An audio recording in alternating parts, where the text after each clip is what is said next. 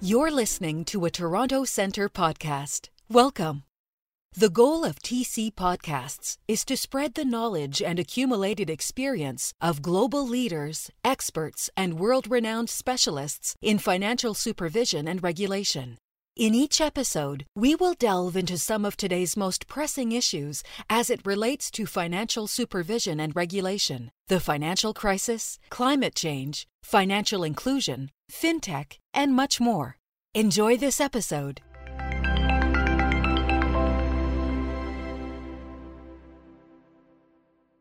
Hi, everyone. Welcome to TC Podcasts on the Go. I'm Anatol Monid, Program Director from Toronto Centre. Today I'm in Toronto, Canada, and have the pleasure of spending time with Dr. Blair Feltmate. Dr. Blair Feltmate is a professor at the School of Environment, Enterprise and Development and he is the head of the Intact Centre on Climate Adaptation. His primary interest is to de risk Canada relative to the impacts of climate change, and our conversation today will focus on climate risks to the financial system, climate change, and extreme weather events. Welcome, Dr. Feltmate, and thank you for taking time to sit down with me today. Well, thank you very much for having me. So let's uh, start off. Uh, there are many agreements in place in Canada and around the world to help combat climate change and extreme weather risks. Where are we headed given this framework? So, these global agreements, for example, the Kyoto Protocol, the Paris Agreement, uh, the United Nations Framework on Climate Change, or in Canada, we have the Pan Canadian Framework on Clean Growth and Climate Change, they are all good, and I support them. Nonetheless, despite these agreements, climate change is irreversible. Uh, which has been determined by the IPCC, uh, the Intergovernmental Panel on Climate Change, and most recently in Canada, in Canada's Changing Climate Report 2019. The irreversibility of climate change is driven by a number of factors. Uh, to begin with, for example, currently about 80% of world energy supply comes from more or less about a third each of coal, oil, and natural gas. These are all fossil fuel based sources that when they're burnt, they release carbon into the atmosphere, which serves to trap energy that otherwise would escape into space. It stays in our in our atmosphere, causes warming, and therein lies the problem of expression of a climate change extreme weather risk. By 2040, according to the International Energy Agency, fossil fuels will still constitute about 80% of world energy supply, but the absolute carbon footprint will be about 12 to 15% greater than it is today. And with the primary driver affecting this uh, being an increasing world population. The world's population right now increases net, if you subtract deaths from births, by about 11,000 people per hour. So, in other words, every single hour, if you take the number of people born, subtract the deaths, there's 11,000 more people on the planet which translates through to about another 80 to 90 million more people on the planet per year. So for certain, we will go from about 7.7 billion people right now to add another 1.2 billion people to the planet by 2030 35 in that zone somewhere for a total global population of 8.9 billion. And just to put those numbers into context, because they're hard to grasp, if you go back to the time of Christ, so let's call that zero, um, there are about 250 million people on the planet. By 1930, there were 2 billion. So it took about more or less 2,000 years to get to 2 billion people on the planet, assuming you accept the time of Christ as zero. From 1930 till now, in just uh, about 90 years, we've added 5.7 billion people to the planet. So in less than 100 years, we've added more than two and a half times as many people to the planet as what previously took 2,000 years. So therein lies the driver of use of energy of fossil fuels on the planet increasing population. Also, climate change is, is actually driving climate change, independent of the burning of fossil fuels. For example, through the release of methane from melting permafrost, when we start to heat systems through the burning of fossil fuels, uh, in northern regions, that is causing warming. Uh, the warming causes permafrost to melt. When permafrost melts, it releases methane gas methane is a very potent greenhouse gas. The more methane that's released, uh, the more energy that's trapped in our system, the more warming we get, the more permafrost that melts, and it's a positive feedback system. We've also had a loss of ice in the Arctic of around uh, 40% over the last 40 to 50 years. When we had the bright surface of snow and ice on the ground originally, but then uh, about when sunlight hits that surface, about 80% of that energy reflects back into space. But once we started to warm the system through the burning of fossil fuels, we went from the bright surface of snow and ice to the dark surface of water. When sunlight hits the dark surface of water, that ener- most of that energy no longer reflects back into space as it would if it was snow and ice. The energy stays in the system, and the more energy that stays in the system, the more warming you get, and the more warming you get, the more snow and ice that melts. So it's another positive feedback system.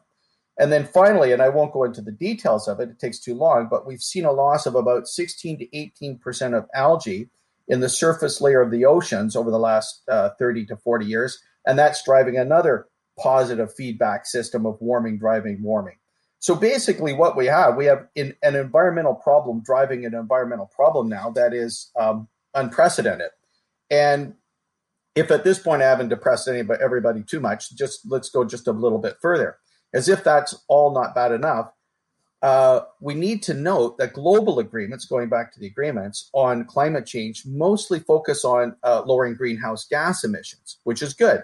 But very little effort is being directed towards adaptation measures that can put can be put in place to lower the impacts of flood, drought, fires, uh, hail, wind, snow load, permafrost loss, sea level rise, more powerful storms. All of these things that I've just listed off that list are getting more dramatic, more problematic as a function, function of time. The intensity, the duration, and the frequency of these factors are on the rise, and they're not really uh, taken into account in any great extent in the global agreements as to how do we how do we build adaptation into the system. So, in my view, the key take-home message on this overall point is this: it's the capital markets and financial supervisors should not think that carbon pricing and well intentioned global agreements, I'm not being critical of them, but well intentioned global agreements, we should not think that they're going to reverse climate change. Climate change and extreme weather risk is a done deal. It's here to stay and it's going to get more problematic as a function of time, period. Well, the idea of climate change driving climate change is truly troubling. So, uh, why should financial services supervisors be concerned about potentially devastating impacts of extreme weather risks to financial institutions like life and health insurers, property and casualty insurers, or banks? Well, for a number of reasons, they, they need to be concerned. For example, extreme weather presents a new set of major stressors to insurers and bankers that did not exist historically or not in a measurable way, even 10 years ago. So, this is a new and evolving phenomenon. Supervisors, financial supervisors must assess whether, for example, insurers and banks can measure and price climate risk appropriately or put in place measures to limit risk of floods, fire, sea level rise, etc.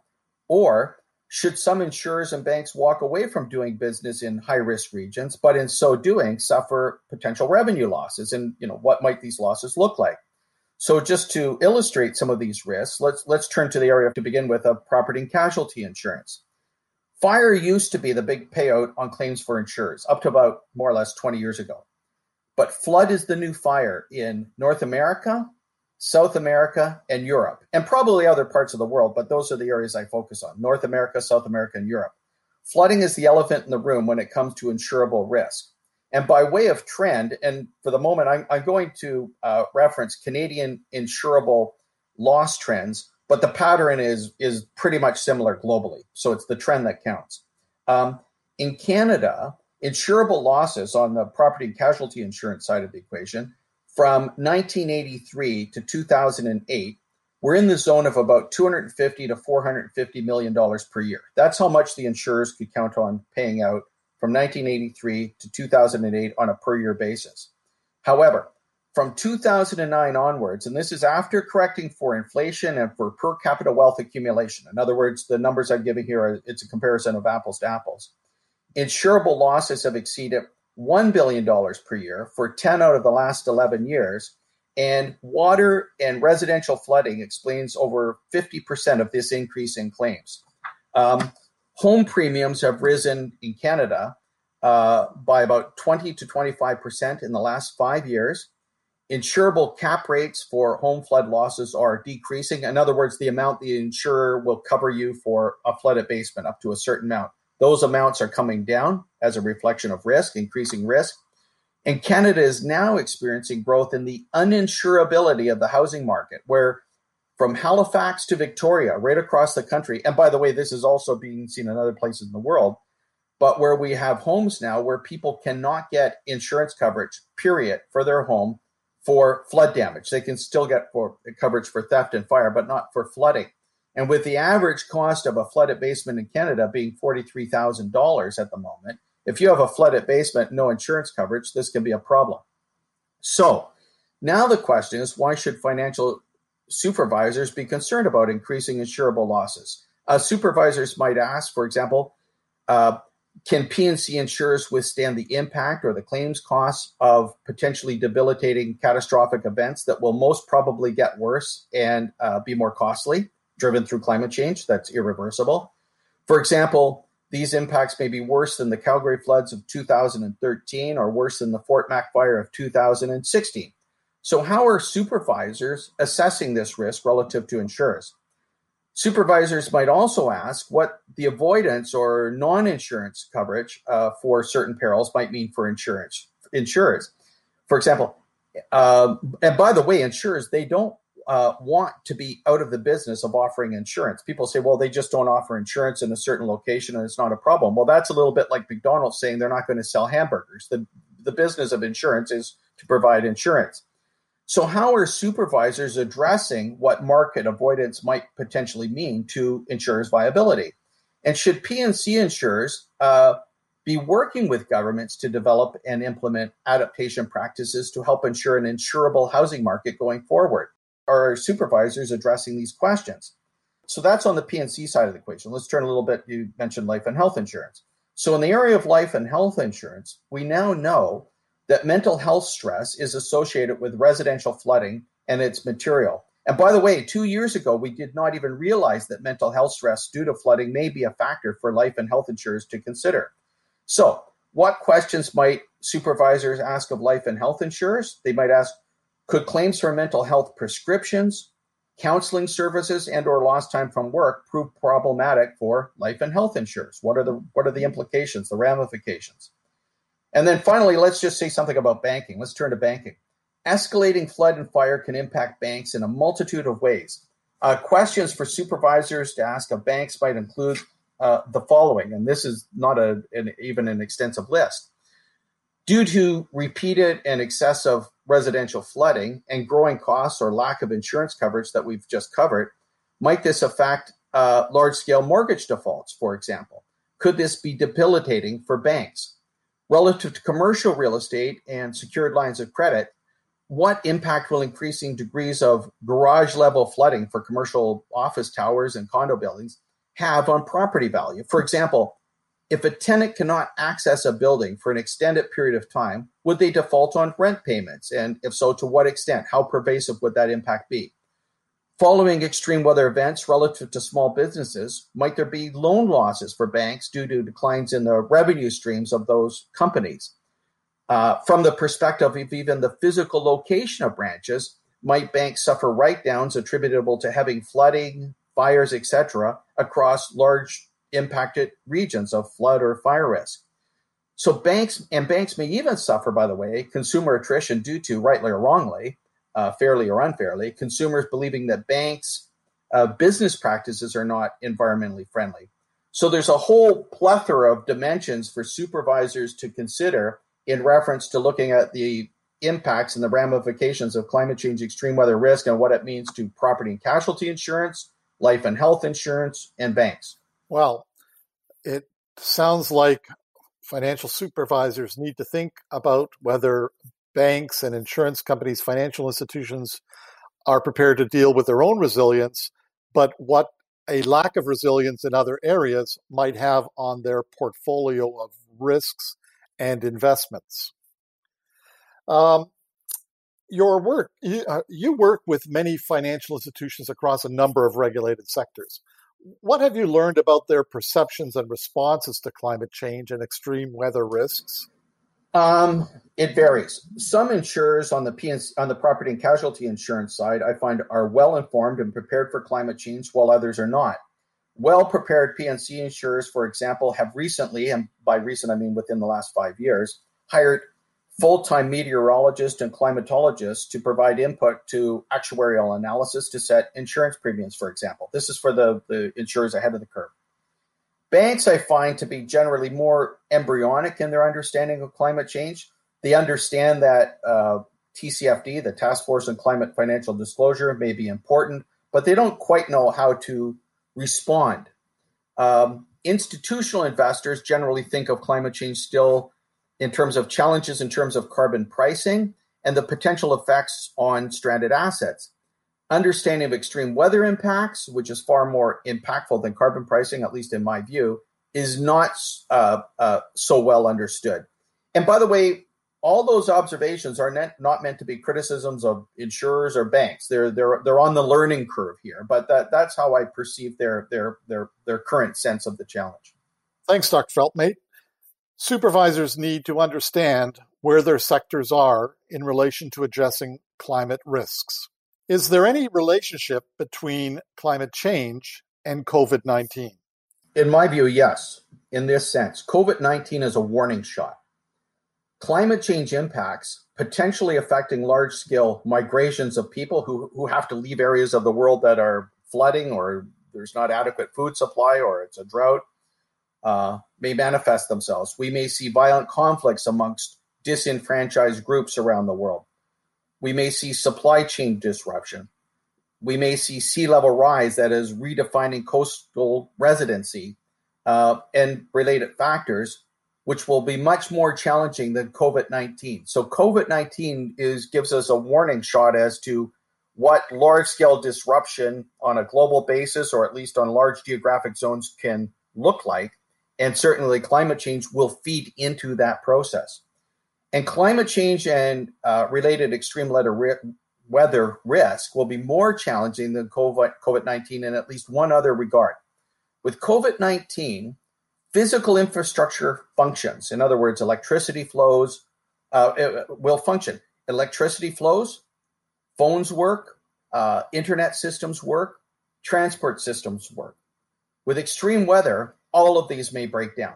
So there is no backup plan, so to speak. So that's one big differentiator between climate change extreme weather risk manifestation versus COVID 19. COVID 19, we can still work from home, we can socially distance, our infrastructure works, we can get along. The expression of climate change extreme weather risk on scale may mean that infrastructure breaks down and incapacitates us. That's uh, quite a uh, challenge if it, uh, it uh, presents itself. Does increasing our resilience and adaptive capacity to the coronavirus offer any insights into dealing with climate change? Well, it just shows us when things go wrong on scale, we need to prepare. We need to be ahead of the curve.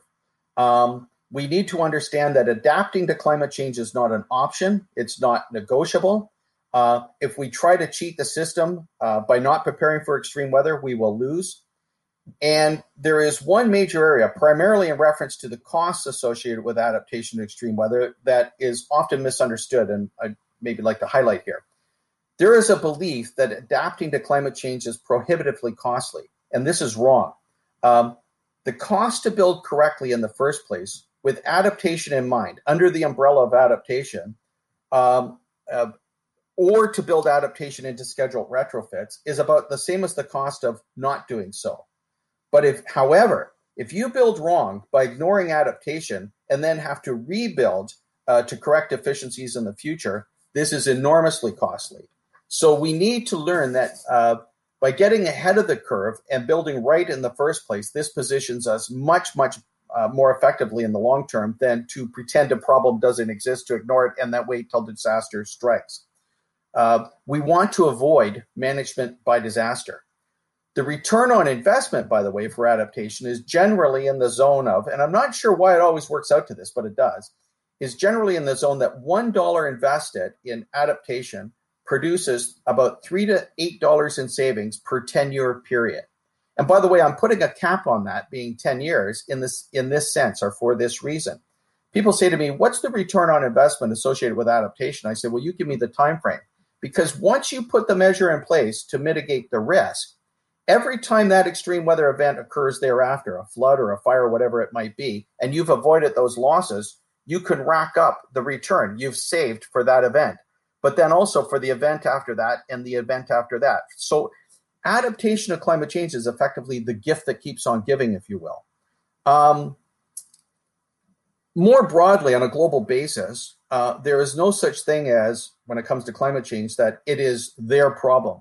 Their problem is our problem, period. We see to a certain extent that nationalism is showing its head. Nationalism, which is becoming more prominent in some companies, in my view, is movement in the wrong direction. Uh, I believe the world needs, uh, for lack of a better descriptor, a global Marshall Plan on adaptation. Uh, the Global Commission on Adaptation, which is headquartered in the Netherlands and is supported by Canada, by the way, quite admirably, is leading in this area. So there is no such thing when it comes to climate change as isolationism, if you will. Uh, problems around the world cascade, and uh, there is a, a problem that we might have historically thought of that's their problem over there. There's no such thing. It is our problem. It's in our collective best interest to work collaboratively to address these stresses. All supervisors know that uh, interconnectedness has always existed in the financial services. But I think what you're alerting us to is that there are global dependencies that cross many jurisdictions and business channels, and supervisors need to be alert to that. Given our audience is made up of financial services regulators and supervisors or government officials, what advice would you give them, specifically or collectively, about the potential impact of climate change on their regulatory purviews? I believe uh, financial services regulators, supervisors, government officials are very well intentioned in their commitment to address climate change and extreme weather risk. I do not question that. However, their understanding of climate change and extreme weather risk is in the nascent stages, in my experience. And by the way, and as I said previously, this is not a criticism, this is an observation. Uh, they are dealing with a newly evolving global stress, so they are on the learning curve, quite quite understandably. As a slight remedy to this omission, and this is an area, quite frankly, where the Toronto Centre excels and is doing such important work. I believe the financial services sector needs a crash course in climate change and extreme weather risk, what financial supervisors need to know, or some title to that effect.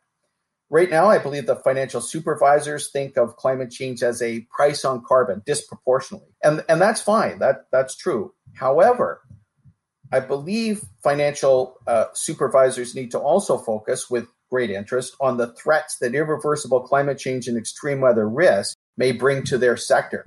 So let's build on the positive momentum of, of looking at climate risk from the perspective of carbon pricing or stranded assets and factor uh, extreme weather risk into the equation as well. Well, thanks for that. Uh, the Toronto Centre has developed uh, climate risk programs covering climate change, extreme weather risk, green finance, and other environmental risks that may be impacting the world's financial systems. We'd be happy to discuss an opportunity to develop one for the any audience jurisdiction. So it's been a real pleasure, Dr. Feltmate, to hear what you have to say. Do you have any closing thoughts or comments uh, for our listeners? In my view, the biggest challenge pertaining to, to climate change is that is complacency. I think globally, we think we have the luxury of time to address climate change and prepare for extreme weather events that are to come. Every day we don't adapt is a day we don't have, period. So, uh, if the question is globally, are, are we heading in the right direction to address climate change? The answer is yes.